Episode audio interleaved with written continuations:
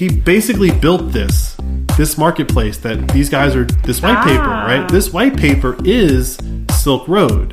It's just that there will not be a face. Like Ross Ulbricht was the face, and they arrested the face, and they took down SilkRoad.com, right? They took down the face of this idea. But what these guys have proposed in this white paper, there won't be a face. Just like with Bitcoin, there's no CEO of Bitcoin. It just is.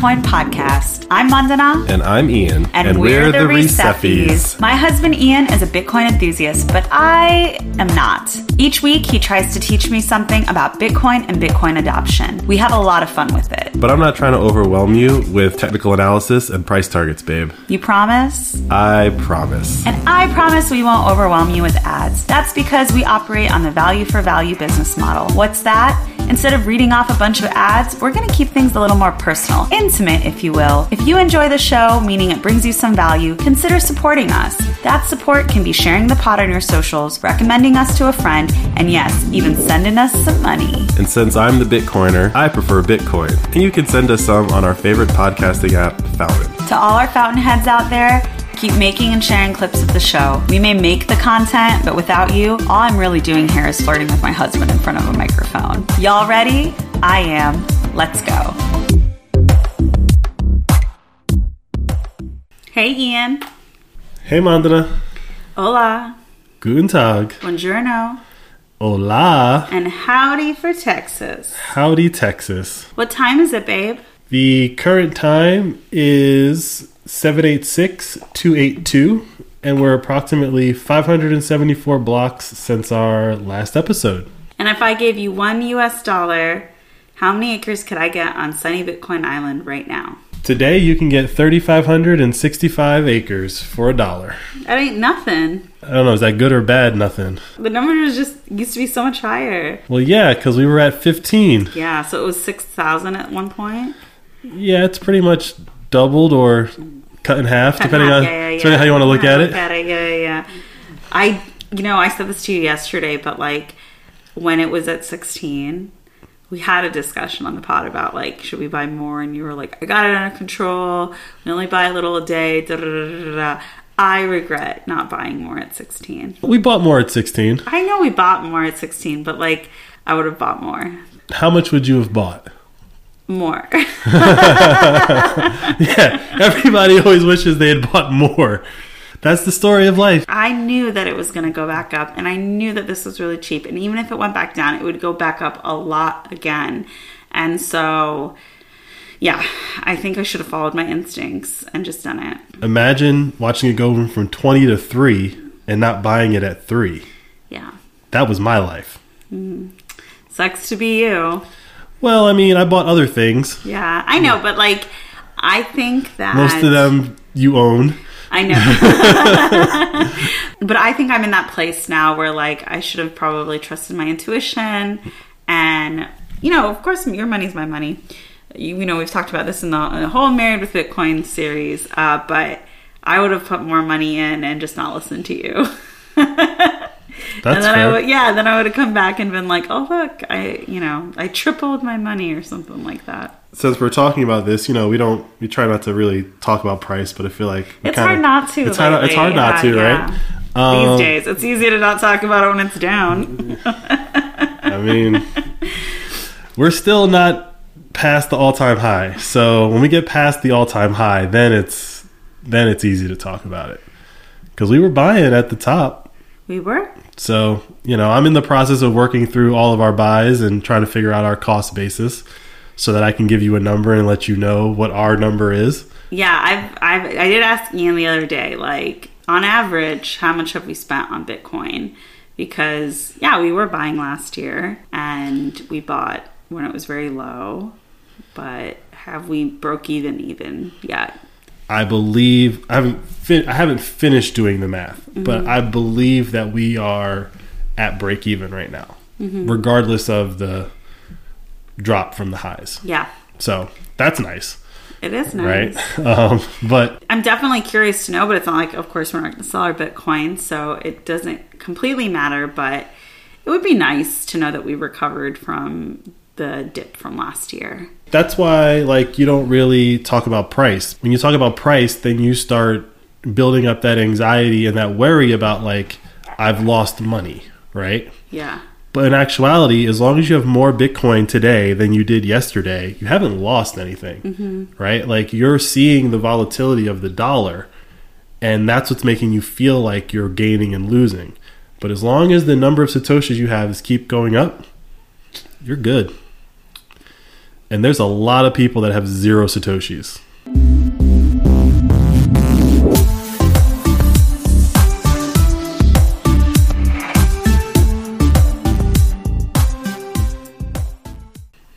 which brings us to Ian's bounty program. Um, How's that been going, babe? uh, it's going good. I think like a couple of hours after we put out last week's episode, Ian was like, mm, "I might have jumped the gun with the thousand satoshis offer." No, It's adding up, isn't it? No, no, no, no, no. It's not that it's adding up. I was just trying to think of a number that actually would catch people's attention. And I think we're at a point now in like the Bitcoin community where like 100 satoshis doesn't really catch people's attention, right? 100 satoshis is basically like a penny now. But a thousand satoshis is still like a number that you don't see everywhere. Like on Nostr, for example, people zap people, right? Like they give a little little bit of Bitcoin all the time, and I don't see a lot of posts that have like a thousand satoshis. Mm-hmm. So I was looking at it like that. Same thing as like on Fountain. Fountain has got a little bit bigger spenders. Like I'll see like a hundred thousand satoshi boosts mm-hmm. on Fountain, but those are usually OG Bitcoiners giving Bitcoin to like OG podcasts. Yeah. So they probably are sitting on like tens or hundreds of Bitcoin, and 100,000 Satoshis is nothing to them, Jeez. right? But like for us in our cohort, we're in a lower, like, if you want to get technical, like a lower socioeconomic status on the Bitcoin Yeah, totem pole, yeah. right? Where it's like we're in, you know, the third epoch, right? And in the third epoch, 100 100,000 Satoshis is a lot to anyone who started in the third epoch. But if you started in the second epoch, 100,000 Satoshis is nothing to you, probably. Yeah, yeah. Right? Because Bitcoin was like at $3,000. Mm-hmm. So, like, that's really what we're dealing with here. So, I figured that people who are new to Bitcoin and have installed Fountain and have seen our promoted episode on Fountain for the first time and they hear I can get a thousand Satoshis, I figured that was a good number. And it seems to be working. I'm really happy with like all the clips that have been made so far. Um, apparently there was like a bug with Fountain, so I guess people were Of course there was. yeah, yeah, yeah. I mean, it's you know, it's still like Fountain is still new. It's technically, I mean, is it less than a year old? I think it's like coming up on one year, oh, okay. I didn't know right? that. Right. So like we started using Fountain around March. I think like Oscar went on on Twitter asking for like people to use it in like February, and I raised my hand, and that's what like started this whole thing. Yeah. And so like we didn't actually like start using and promoting Fountain until like March, April. Mm-hmm. So I feel like Fountain's about a year old. And a year old app is like that's nothing. Yeah, like we got to give him grace, Yeah, give it yeah. time, all those things. So that being said, there is like a big update that's coming and there's like a, a Fountain beta channel that you can join and people are joining it and, and trying to get access to the beta. Um, obviously, it's iOS first because you know screw Android people. Like it seems like the next update is going to solve a lot of these problems. Um, at least from what they're saying or hinting is going to be in the build. Cool. Um, and so yeah, it's just I like Fountain. I, I actually love Fountain, and I love how they're like approaching value for value. So Ooh, the L word, babe. You don't use that often. if Nostr, if, if Are we flirting with Fountain? Yeah. I mean, we have been. We're flirting with- dating Fountain. What are you talking about? You're like, I'm in love with Fountain. no, I mean, I, I love it. A committed relationship. I love it because, like, if Nostr didn't exist, Fountain would be like the thing, mm-hmm. right? Nostr just kind of like, in my opinion, took a little bit of its shine, right? Because they had figured out a way, like it was going down the it was going down the road of being a social media platform for content makers to interact with their listeners and monetize in a very, you know, satoshis are fractions of a penny, right? So micropayment way. Mm-hmm. And Nostr just came along and said, well, it's not going to be a company that does it. It's going to be an open protocol, and anyone can build on that. So if Nostr didn't exist, which it technically didn't when they started, mm-hmm. I think Fountain would be getting a lot more shine than it is right now. But I hear what you're saying, and it'll be interesting to see how it all plays out. I like, I don't have a sense of how many people use Fountain, but I always forget that, like, if you're on Fountain, you are a Bitcoiner. Well, what's happened recently is they've got a lot of big name podcasts to come over. Bitcoin podcast. No, just Oh. podcasts. Like, cool. I'd have to pull up the list, but I saw it and it's like, Big names, big names. I'm not saying, people are saying. yeah, yeah, yeah. um, but like, you know, they're not trying to make it a Bitcoin podcast only platform. They're just trying to make it a platform where you can monetize through Bitcoin. Right. And so I know that, at least from what I've seen on Twitter, that they've been bringing over some like non Bitcoin podcasts. And those people are then talking about Fountain on their podcast and bringing all of their listeners over. So, like, what we see in the data is we've been getting a lot more listens Yes, we have. because Fountain is getting more listeners.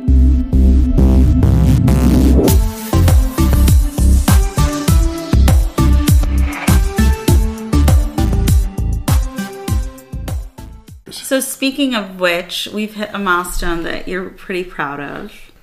Yeah, so I meant to talk about this last episode and we didn't because it's not obvious the way our metrics are gathered, but we have hit 100,000 downloads. Woohoo! If I had a soundboard, I would be able to play some really great uh, side effects mu- and music right now, but I can't because I don't. So I won't. Well, I showed you the soundboard. you tell me when, I'll pull the trigger. Use some insane equipment that costs so much money. I think we're going to need a lot more downloads to get like the justification for such a cost. Yeah, we definitely haven't made enough money to buy that sound No, to buy no, that board. Um, no, so we hit 100,000 downloads, and you know we first started the podcast on uh, Spotify's platform Anchor, and when we left there, we had about 35,000. Then in October, we migrated over to Substack, and like a couple weeks ago, we crossed 65,000 downloads for Substack. So 65 plus 35 is 100k. Okay, woohoo! Yeah, it's um, it doesn't feel like that It doesn't. Like, I don't even know what that means. I mean, like we've done. Uh, this will be episode fifty-seven. We've been doing it for a little over a year. Yeah. So, hundred thousand downloads divided by 50 is what two thousand downloads an episode. Yeah, which overall, I mean, obviously our average listener per episode is much higher than that now, but Yeah, I mean we've out over time. we've been we've been steadily increasing as we've been focusing on Fountain. Yeah. And you know, this is one of the reasons why I'm such a big fan of Fountain is that it's a new platform. It's like getting in on YouTube on the ground floor, mm-hmm. right? And so every time someone new comes to Fountain, like we're there. Mm-hmm. And you know, when we do our podcast, if they listen, we talk about Fountain. Like we don't talk about really Spotify or Apple or any of the features that they're doing or anything. Like take a poll or whatever. It's like forget all that nonsense. Um, and on top of that, like we're making money over here. Um, not a lot, but we're making money. And we don't have ads. I, I hate ads, especially podcast ads. They're so fake. They're like, hey, you know what I love? I love using Athletic Greens. It's always Athletic Greens, the podcast I listen to. I have no idea what that is, That's but fine. Oh yeah, I guess it caters to me. It's always Athletic Yeah. Greens or like some type of bed linen or BetterHelp, the online therapy. Show, it goes to show you what I listen to, but I'm I'm always like none of you guys use any of these things. maybe they do, maybe they don't. Mm. Um, but the fact that you don't like ads is kind of proof positive that Fountain is a better model. Yeah, Obviously, a lot of podcasts on Fountain still have ads because they're on all those other places.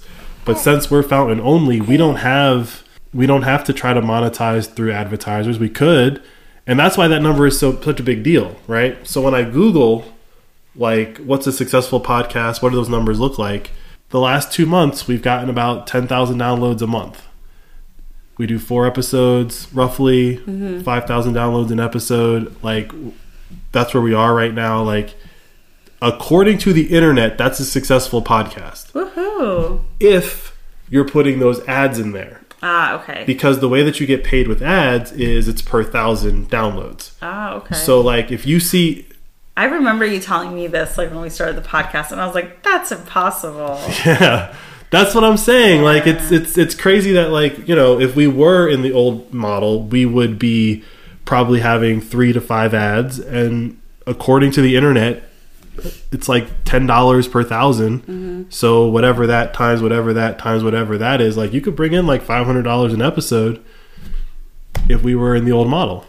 Yeah, I like what we're doing instead. You know, moving it away from like the value for value model discussion, I think it goes to show that like trying something new, especially like in the creative space, it can take time, but it's not impossible. So I think like yeah, we started in January of 2022 and we're just really getting started. But I think if you had told me back in like February, you're going to be doing this for a whole other year and you're going to have this many listeners, I'd be like, what are you talking about? Like, how is that even possible? So I'm excited to see where this keeps going. Like, I hope our listenership grows, not just like for us, you know, like not for our ego, but of course it means like more people are getting into Bitcoin or our conversations are helping other people get into Bitcoin, especially like as the price goes up now. And, you know, over time, I do see people a little warmer to the idea of Bitcoin in our lives. Um, and so I'm like really hopeful that, you know, eventually even the most skeptical people in our lives, like, can listen to us and really open their eyes to what's possible with Bitcoin. As, you know, a lot of scary things are happening to their money.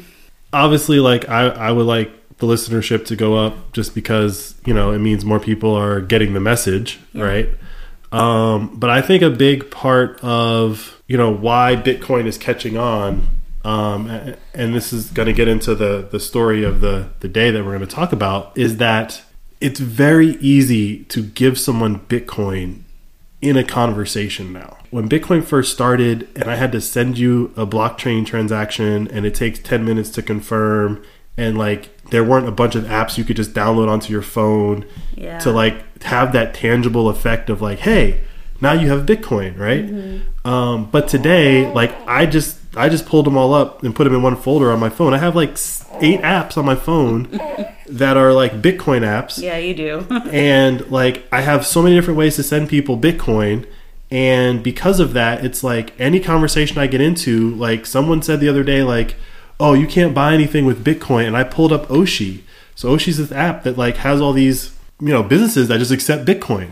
And I'm like, I can buy coffee, I can buy pizza, I can I can buy stuff. Like oh, I'll- you've never shown that to me. yeah, I mean it's it is what it is. Like there's nothing in there that we really that we really need, Yeah. right? But like to say you can't buy anything, I have an app that just disproves that statement. It's really happening. Like Yeah. you might not be in tune with it or in touch with like what's going on in the Bitcoin space, but people can't make those blanket statements anymore. Yeah, and so with Fountain and Nostr and Lightning, which enables uh, Zaps on Nostr and the Fountain app, it's real tangible now, and that's what the bounty program is about. Like you, the listeners, can make money just by making clips. All right, so here's my question. After the success of the bounty program, I mean, we're only a couple days into it. Um, are you still going to give a thousand sats after this week, or after this episode drops? Does the number change? Oh, it's staying at a thousand. Okay, No, this is Mr. Moneybags over here, It's not well. First of all, not Mr. Moneybags, but like Mr. Bitcoin Wallet over here. yeah, yeah, yeah. but no, I think it's a virtuous cycle. You know, through Fountain, we do the promotions, and that kind of gets us in front of people, and you can earn a little bit through there. If you actually listen to us and you like what you heard, you can make a lot more by being an active participant in the value for value like world. So you'll make like 100 sats for listening to our promoted episode, but you could make like I did I did our last episode. I made 5 clips. So if I did what I said, that would be 10,000 satoshis. Mm-hmm. Five clips on Fountain, post them to Nostr, that's 10,000 satoshis Yeah.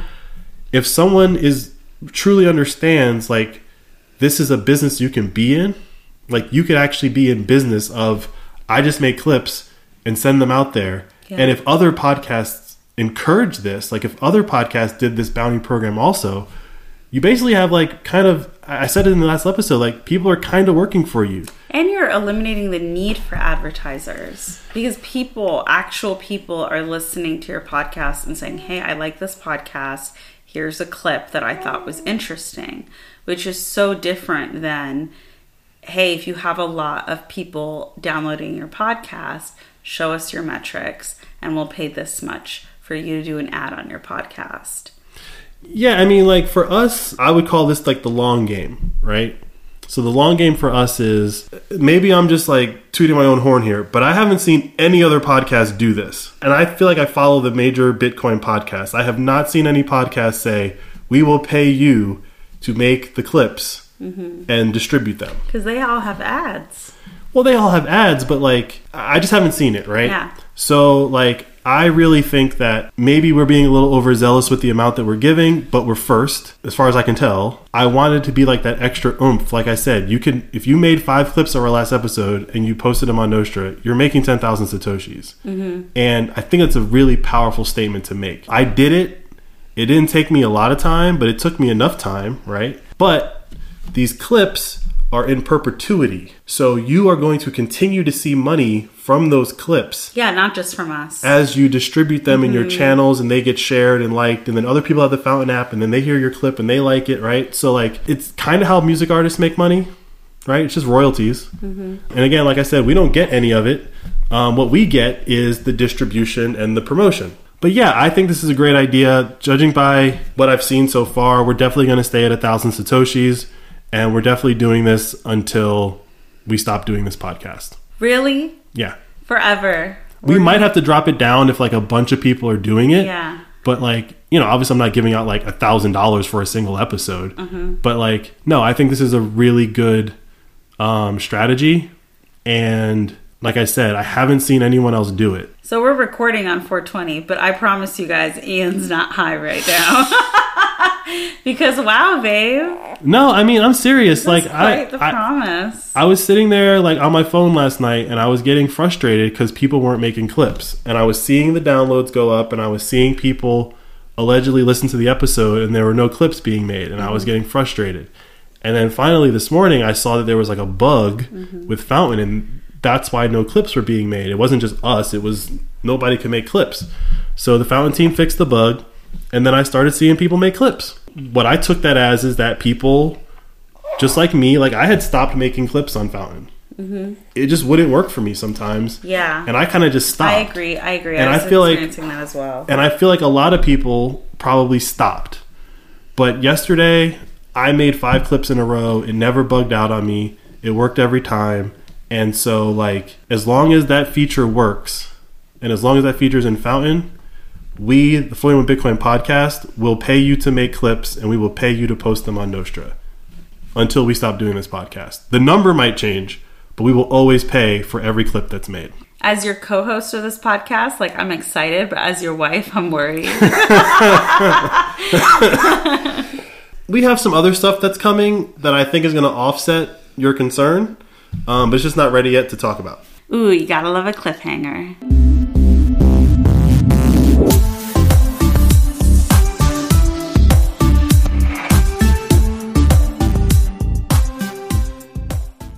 All right, babe. You want to talk about this white paper that's come out. Who wrote it? Mm, I don't really have the names. I mean, I could pull it up if you want to, but I don't want to get deep into the details. I just want to really get into the what the idea is and what I think it means for Bitcoin, Lightning, Nostr, and really the internet e-commerce world as a whole. And so this white paper is saying like everything on the internet is going to happen on Nostr going forward, or could. So the Bitcoin white paper is the, title of it is a you know peer to peer I'm going to get brutalized for not getting this right, but peer to peer like currency system, right? Um, and this white paper kind of kind of took that title and just twisted a little bit and said it's a peer to peer marketplace. So we have the money for the marketplace, but we're trying to use that money in like the old internet world. So we're sitting here saying, "Oh, it'd be really great if Amazon took Bitcoin." Or, "Oh, it'd be really great if I could spend my Bitcoin on eBay." And all these places that we already kind of shop and buy stuff. It'd be great if they accepted Bitcoin. It'd be great if they accepted Lightning payments. It'd be great if they integrated with Strike. It'd be great if they insert, insert, insert. Obviously, that's not working. Like it's working, but it's not working. It's coming very slowly. And It's coming really slowly because of decision makers, not because of technology, right? right, the technology's there, um, but these centralized platforms, Amazon, eBay, Oh, keyword decentralized. it's centralized, Ah, right? So how do we make it decentralized? Nostr? So the white paper proposes that we combine some features of Bitcoin, the protocol for escrowing things, some features of Lightning for routing the money from the buyer to the seller, and some features of Nostr for the actual like marketplace itself of I want I have a thing I want to sell and I want to broadcast that out to the world and there's a bunch of people that are looking for that thing to buy and they're going to receive that notification when I post it to sell. Isn't this like RoboSats? So RoboSats would be the first iteration of this idea. Okay. Um, good catch. Ah, Right? Yeah. So, we talked about RoboSats the past two episodes. Yes. Yeah, yeah, yeah. For anyone who's missed it. And so RoboSats is a website where you can buy and sell Bitcoin anonymously in various fiat currencies. And it uses Lightning technology. It's obviously using Bitcoin. yes. Yeah. Um, but But that Ro- it's a marketplace for Bitcoin. it's a marketplace for Bitcoin. And so the idea is that you could have a marketplace for anything on something like RoboSats. Well, Or, or so the idea is like uh, something like RoboSats, but instead you're selling pizza. there's a very subtle nuance to what you just said. You're not wrong, right? But the nuance would be is that RoboSats is a marketplace for Bitcoin. What these guys are proposing is that Bitcoin is the currency of this other marketplace. So, like on RoboSats, you buy and sell Bitcoin with dollars, euros, yen, pounds, whatever, right? Right. That's the currency of RoboSats. So on RoboSats, the currency is all of the fiat currencies of the world. In this marketplace, Bitcoin Or via- bust. or bust. You know, Bitcoin or bust. Like, I only want Bitcoin. Well, it only can work with Bitcoin. Yeah, that's why I said Bitcoin. Okay. you're like so into this idea that you're like, Mandana, I don't have time for your Well, I was like. I was no, I was, I was trying to understand where the or bust came in, but I, I yeah, yes, or bust, right? Um, Sorry, back to business. No, no, no. Like, like I said, you're not wrong in the comparison to RoboSats, but the currency is Bitcoin. The product is other currencies, right? Amongst On other the things. Yes. No, no, not in this new in this new marketplace, right? So on RoboSats, the thing that you go there to buy is Bitcoin, Uh huh. and you buy it with fiat currencies. On this in this new idea, right? The thing that you buy is fiat currencies, and you'd buy it with Bitcoin because the only thing you could transact with is the Bitcoin. Why do you want to buy fiat currencies? Fundamentally, that's what you're doing when you're selling Bitcoin on RoboSats, right? But why does the white paper care about that? How is that changing the internet? I'm saying if you were comparing RoboSats to this, that would be the difference. That'd be the core difference. The other difference is that fiat currencies are just one of many products for sale in this new marketplace, Okay. right? So fiat currencies sit alongside pizza and shoes, Yeah, bring it back to pizza. right? Pizza and shoes and cars and whatever jewelry or whatever, right?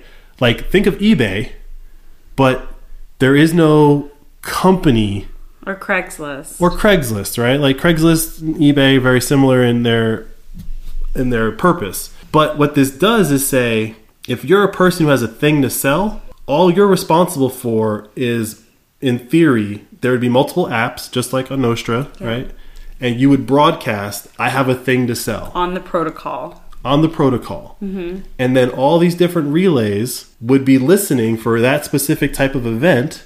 And you'd have an app called, let's call it GBay, right? And you'd have an app called Gamazon, right? I don't know why I love these apps that I want them. But GBay and Gamazon are both pulling from the same data set, which is Nostr. They're not two separate databases that Amazon controls Yeah. one and eBay you know controls another. wild? I understand everything you're saying. I know you do. I know you do. what? You what know is wh- happening? But you want to know why you understand?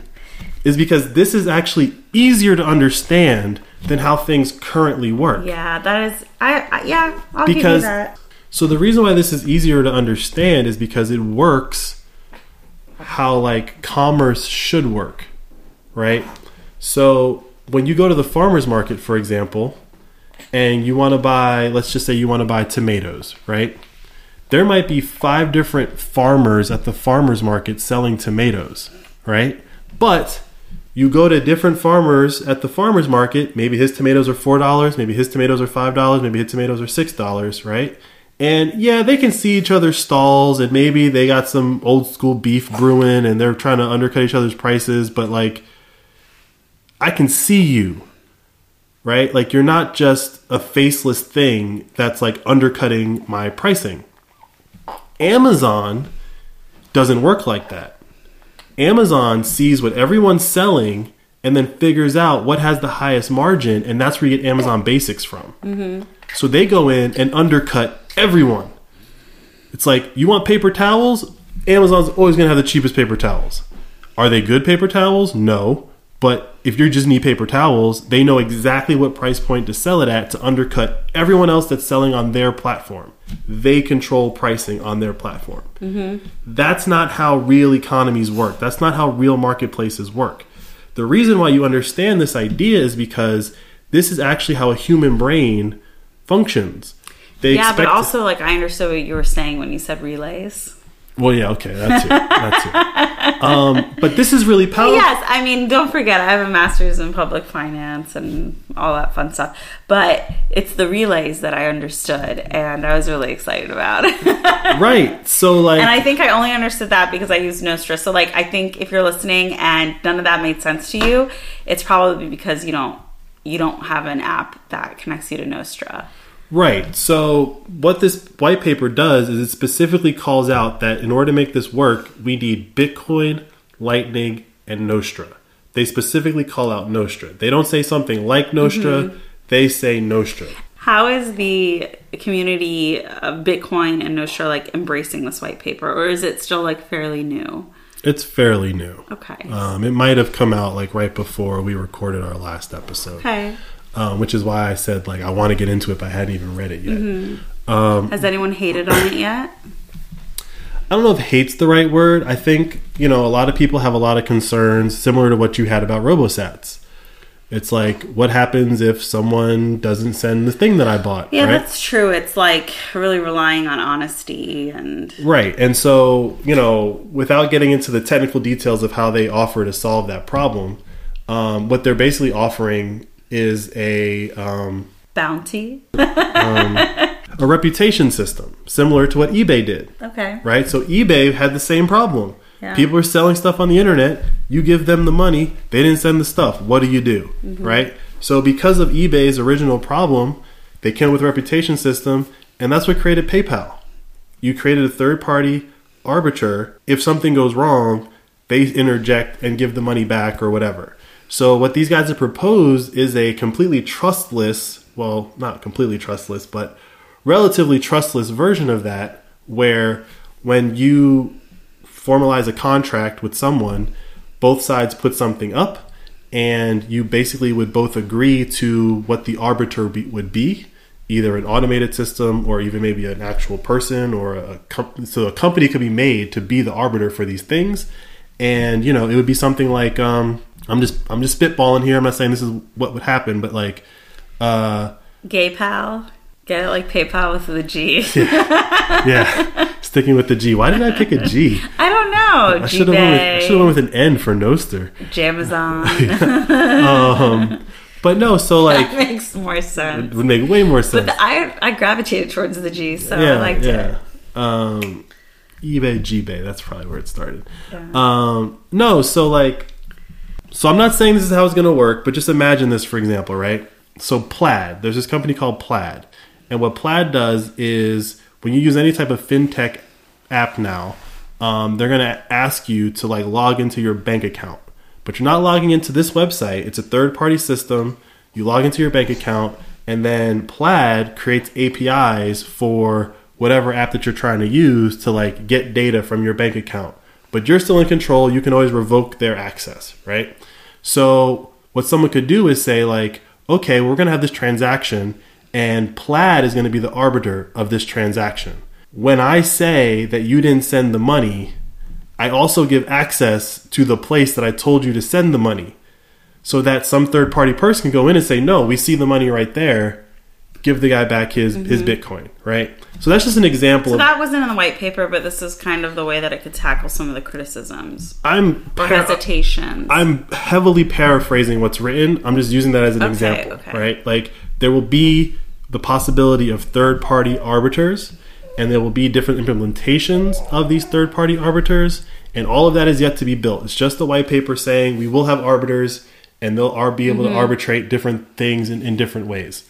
Um, but I think, for example, like I was just saying a second ago, like I'm reading the white paper. There's so many other little niche businesses that will be created from if this like global decentralized marketplace exists. So like, I just see this white paper as, uh, even if this doesn't come into being, you know, the history of Bitcoin is that Bitcoin wasn't the first. It was just the first successful one. There were many attempts at Bitcoin that had different names, like eCash, and I didn't know that. they had different names, right? Mm-hmm. Like there were a bunch of computer guys that were trying to make digital money. Mm-hmm. And if you go back through the history, like when Satoshi Nakamoto made the white paper or wrote the white paper, he sent it to that group of people. Mm-hmm. They were the cypherpunks, right? And they had their mailing a mailing list of people that were working on this problem, and he sent it there. Right. So they reviewed it and were like, "This might work." Got it. and the thing that he had added was like pieces from like other people's he had just taken ideas from everything else that had been tried and just bundled them in a different way um, so i think this white paper um, may not be the one that succeeds but the pieces of technology are starting to fall into place where maybe someone in the future will say oh we didn't have this now we have this and if what if we put this together you know we have bitcoin and lightning and Nostr but maybe there's some other thing that we don't have yet that we don't know about and once we do have it, some other Satoshi Nakamoto will come in and say, "Now we can make the global marketplace." Right? So are you very excited about this? Um, yes, because I think this actually will work. So in this episode, you've told me that you're in love, and you're also very excited about something. Mm-hmm. This is a little rare for you, babe. Is it? I think so. SpaceX launched a rocket today. Uh huh. It technically didn't work, but it worked. Mm-hmm. And you turn on the mainstream news, and they're like, Elon Musk's multi billion dollar rocket explodes in failure. Mm-hmm. And I'm like, that didn't fail. Mm-hmm. That was the most powerful rocket ever launched, ever. And it flew. It flew. And like, if it lost engines, like, all, like six of the engines, like, it worked. It's the first attempt at this, and it worked. I think this marketplace will work. I think on its first attempt, it will actually work. Will it need more work? Will it need to be refined? Will people probably lose money and get scammed and all that fun stuff? Sure. People got scammed on Craigslist. People got scammed on eBay. They mm-hmm. still exist. Mm-hmm. People still go there and, you know, as a place of like truth. Knowing that like, oh, you can get scammed on the internet and like watch out on Craigslist. Yeah, you just people to- still go there. Yeah, you get scammed everywhere And so, life. right. And so, what this system, at least the way that I'm reading the white paper, is being designed, it's safer than hmm. eBay. It's safer than Craigslist. It's safer than PayPal because all of those are centralized. All of those, at the end of the day, there's somebody with a username and password that can just change the rules of the game. And with what these guys are proposing, it's technically as um, trustless as Bitcoin. And that to me is very powerful because there won't be a CEO of this marketplace. There won't be a Jeff Bezos of this marketplace, right?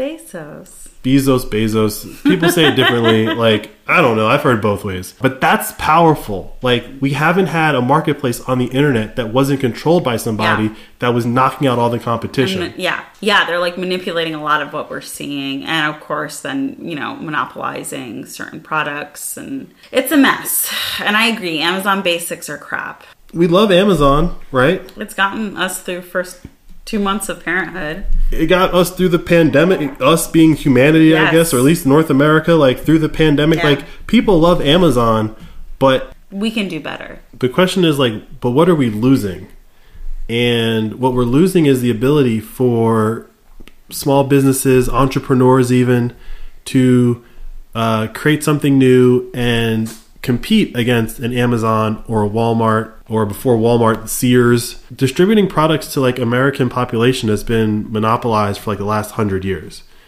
And distributing products to like most of the west has been monopolized for at least the last 20 under amazon. And what this marketplace does is say like you can't monopolize the fact that someone wants to sell something anymore because that's going to be distributed everywhere if someone posts that i want to sell a car just like there's a bunch of different Nostr clients for social media there'll be a bunch of different clients for buying cars and whoever has the best UX and the best UI will just have the people use it. Not because you have a database of the products that they can only get there, but because you have the best experience for getting that product. Amazon is a crappy website. It sucks, but we all go there, Yeah. right? But it's terrible. Other people have tried to, tried and made very pretty UIs to compete with Amazon, but they don't have the database and they don't have the users Yeah. because that's the barrier, that's the moat. And so that's why I think this will work because I think there are enough people now. If we can just get all the Etsy people in on this marketplace, we're good. I was thinking Etsy as you were talking about all of Right. this. Like the Etsy They're people. the softer side of, of the Yeah, yeah. e-commerce marketplace world. uh, allegedly, most Etsy people don't like Etsy. So Yeah, it's like yeah, no one, no one likes to be under the control of a platform. Mm-hmm. And what we've only experienced since really the last twenty years is platforms and control: Facebook, Twitter, Craigslist, eBay, CarMax. like, right? It's like you create a brand and then you control all the data. This would work the complete opposite way. And I think that that's going to create great competition. Even within the Nostr community already, there's at least four Nostr clients that I bounce between, and they're all good. Will someone pull away? Maybe. But like, it's not like Twitter where, oh, Twitter's down and you just can't use it. Like, someone's app was broken the other day, everyone else just switched to the other one. Eh, we'll fix it when he fixes it. like, Nostr's not down. You just have a bug. But we're gonna leave until you fix your problem, and we're gonna come back. Well, babe, it's exciting to see you so excited. We're living in exciting times, and I said it before, and I'll say it again. Keon is gonna live in a world that you and I we have not experienced up until now. Hopefully, it's for the better, but it'll definitely be different. I think it'll be for the better. Yeah, it'll be better some places, like El Salvador.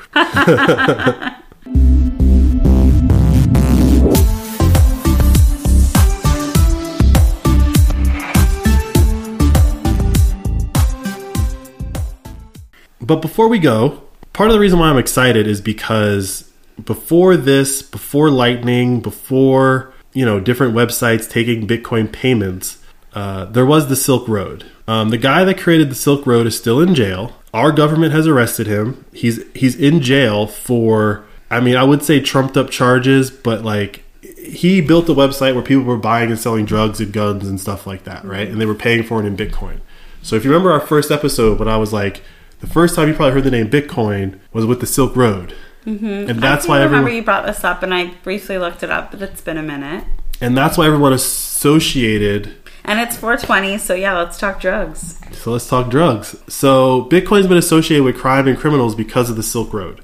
That's where it gets its main argument that it's for criminals because it was being used by criminals. So like no one's arguing that like what our government's laws have defined as crimes like buying drugs and mm-hmm. guns that people weren't breaking the law that has been created on the Silk Road. So is it time for us to really talk about it? In our next episode, we'll get into uh, the Silk Road, Ross Ulbricht, and him being in jail for like the last 10 years. I forget the number, but I think the government seized, I want to say like a thousand Bitcoin from him. Ooh. Like they took a lot of Bitcoin from him 10 years ago. And he's basically in jail. Uh, if, if, if he had to get his Bitcoin back, he'd be a multi billionaire today. Um, but like, Multi-billion with a thousand Bitcoin. I saw the number some. I saw the number somewhere that like the amount of Bitcoin that they took from okay, so him. it's more than a thousand. yeah, yeah, yeah. but like okay. he built a Boy, the business. math ain't mathin'. The math ain't mathin'. But the point is, is that he built. He basically built this this marketplace that these guys are. This white paper, Ah. right? This white paper is Silk Road. It's just that there will not be a face. Like Ross Ulbricht was the face, and they arrested the face, and they took down SilkRoad.com, right? They took down the face of this idea. But what these guys have proposed in this white paper, there won't be a face. Just like with Bitcoin, there's no CEO of Bitcoin. It just is. You know, babe, what you just described, like, I would watch that Netflix show. Maybe we can get ChatGPT to write it up for us. All right, get on it, babe. Get ChatGPT on it. Oh, so tune in next time to learn about the Silk Road. I like how that you're now like giving teasers for next week. Well, funny story. Uh huh. That's what ChatGPT told me to do. Really? what So- to keep me engaged or our audience? No, no, no. So Because every week I'm like, do we even have anything to talk about? And Ian's always like, there's always something to talk about when it comes to Bitcoin. there's there is always something to talk about. Um, what we talk about, I try to make sure is like not super technical and it's on your level and it kind of just broadens your horizon and ideas of like what's really happening and what Bitcoin is doing. You know, we've talked about ChatGPT and kind of joked about it. So uh, one of the things I learned about ChatGPT is that you can basically tell ChatGPT to act in a certain way. And so I told ChatGPT to act as a podcast producer. And so now, whenever I have an idea, I say, produce an outline of a show, and this is the topic of the show. It's not great, but in every example that it gave, at the end of it, it always said, tease the next episode Ah, when ChatGPT told me to like tease the next episode, I knew the next thing we should talk about is the Silk Road because this marketplace is basically the appropriate way to do the Silk Road. Well, I like the idea of teasing because we are supposed to be flirting. It's a little embarrassing that an AI bot had to tell us that we needed to be teasing on our Flirting with Bitcoin podcast. Mm-hmm. I should have been teasing you a long time ago. Or I guess maybe this stage in the game we don't really tease anymore. But I mean, they say you gotta keep dating your spouse. Yeah. So start a podcast. Start a podcast, and then at the end of every episode of that podcast, tease what you'll talk about next week. So I like it, babe. Um, I like that idea too because then maybe if I remember, I can like do a little research myself, have some questions lined up for you. Is there a Netflix special about this already? No. So they've kind of not made it a mainstream story. Are there spark notes that I can look up? There's a really good like Wired article about okay. All right. and I'll find it and send it. Cool, cool, cool. All right, I might read it, and if not, I'll just make you explain it to me next week.